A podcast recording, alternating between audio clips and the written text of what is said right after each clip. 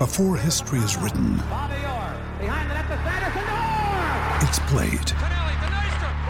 Before it's frozen in time, it's fought one shift at a time. Before it's etched in silver, it's carved in ice. What happens next will last forever. The Stanley Cup Final on ABC and ESPN Plus begins Saturday. This is the MD's Fantasy Football Show with Dan Mater. Giving you the X's and O's of all things fantasy.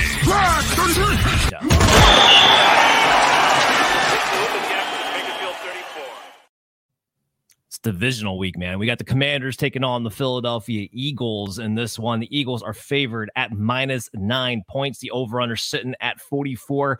Pretty much relatively, especially fantasy wise. No injury report really to talk about. Logan Thomas still suffering from concussion, but I doubt you're playing Logan Thomas anyway. We love Hurts. Good for him. We love the Eagles defense because Sam Howell sucks. Uh, what about Brian Robinson though? Because he's been a story this year. He he's been a top ten running back so far. Chris, uh, Chase- 2023. yeah, 2023. Chase, help me out with this one. Uh, I got him at 27. ECR's got him at 21. Last week, because of the negative game script, he's outsnapped by Antonio Gibson, who did absolutely nothing, by the way. And then Eagles have allowed the fewest fantasy points to running backs right now. So, are you going to have Brian Robinson as a must start in your top 24 or no? Uh, I've got him in my top 24, but just barely. I've got him at 22, so a little bit lower than ECR, but a little higher than you do. Um, he's he's been good this year. I mean, he's running back eight on the season, he's he's had a great season. It's not a great matchup, which is why I have him down in low RB two territory this week. Um, if you've got him, you probably drafted him more as a as a low running back too, or or a flex option anyway. So he's going to give you. I mean, in this matchup, I've got him giving you exactly what you drafted him for. I don't have a problem putting him in your lineup this week. I just temper your expectations. If you've been thrilled to have a top ten running back out of him this season, you're probably not getting it that this week. I'm not worried about anything Antonio Gibson's doing because he hasn't really necessarily done anything, uh, even with the opportunities that he's gotten this year. So, yeah, I'm I'm still okay with Brian Robinson. It's just yeah, I've got him way lower than than what he's performed so far. Temper your expectations this week. Yeah. Uh, Antonio Gibson, by the way, Prepare to be flushed.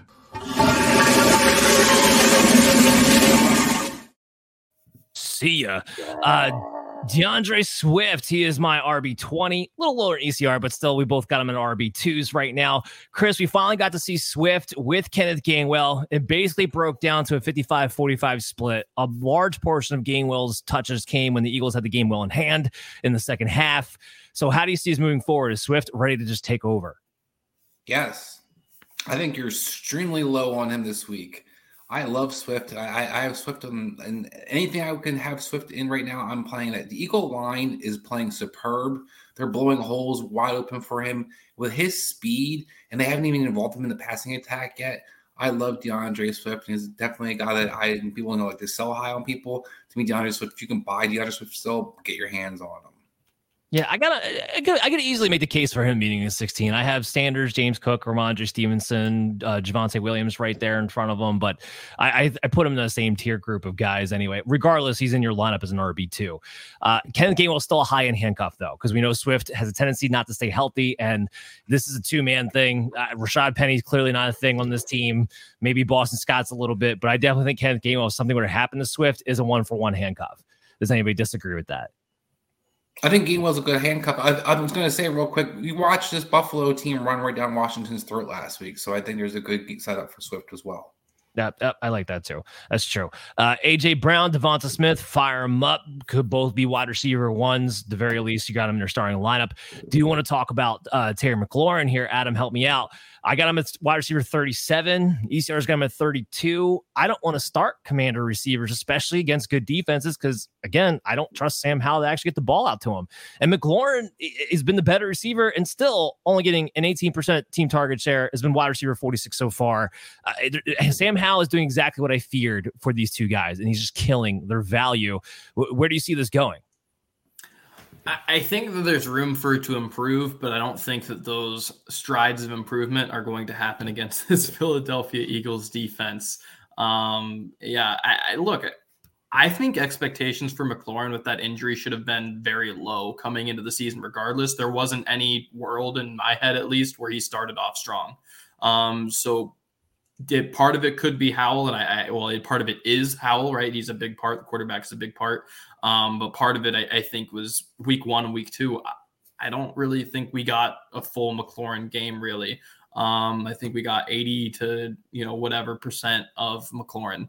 Um, so I, I have high hopes for him throughout the season to at least you know be playable. But right now, I, yeah, I think he's right out of it to where you know maybe if you're a little weak, he's a flex consideration, but otherwise, you're definitely not putting him into wide receiver spots. Yeah. Real quick, Dan. Part of the problem for him is, is the routes that he runs. They can't pass protect in Washington right now, and that's Sam Howell can't get the ball more than ten yards down the field. Terry McLaurin's not a guy who can catch a bunch of screens and make people miss he's a guy that kind of lives off that mid range that's deep down the field. So I think that's a big part of what you're seeing as well. You mean Eric Bieniemy's not an offensive guru like Andy Reid was? Oh, well, that, that's well, that's that's a side topic. yeah, it's complete complete shocker. Well, let me let me ask you a quick question. Uh, Chase will get you in on this because you only one who didn't talk on this subject. Uh, do we see Joe Kobe Brissett sometime this season or no? Yeah, honestly, it wouldn't surprise me. I mean, it's got to happen. This team isn't necessarily going anywhere right now unless we see some big improvement from Sam Howell in terms of how he runs the the, the passing game. Uh, yeah, I mean, we know that Jacoby Brissett is one of, if not the most capable backup in the league in terms of. I mean, he's just he's a steadying, calming influence. Look what he did in Cleveland. Uh, look what he did in Indianapolis. The the guy just comes in and he's a professional and he kind of just kind of calms the waters whenever he comes in. And uh, if we were to see Jacoby Brissett, I think that would be a major positive for both Jahan Dotson and and Terry McLaurin because I just think that Jacoby Brissett is the epitome of a professional quarterback, professional football player.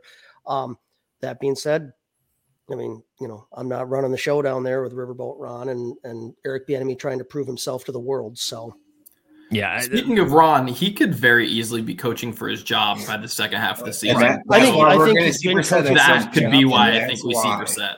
Yep, one hundred percent. They started off two and zero, oh, which is not what they really are. They're going to lose three or four in a row. Then it's going to be like, oh shit, what do we do now? New ownership group, a lot of excitement around that franchise right now. They need to match that intensity, and yeah, I think you're correct there. I think it'll be very interesting to see how that plays out.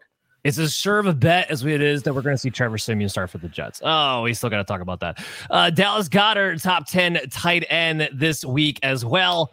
Uh, so now with that, we can move on to our next match.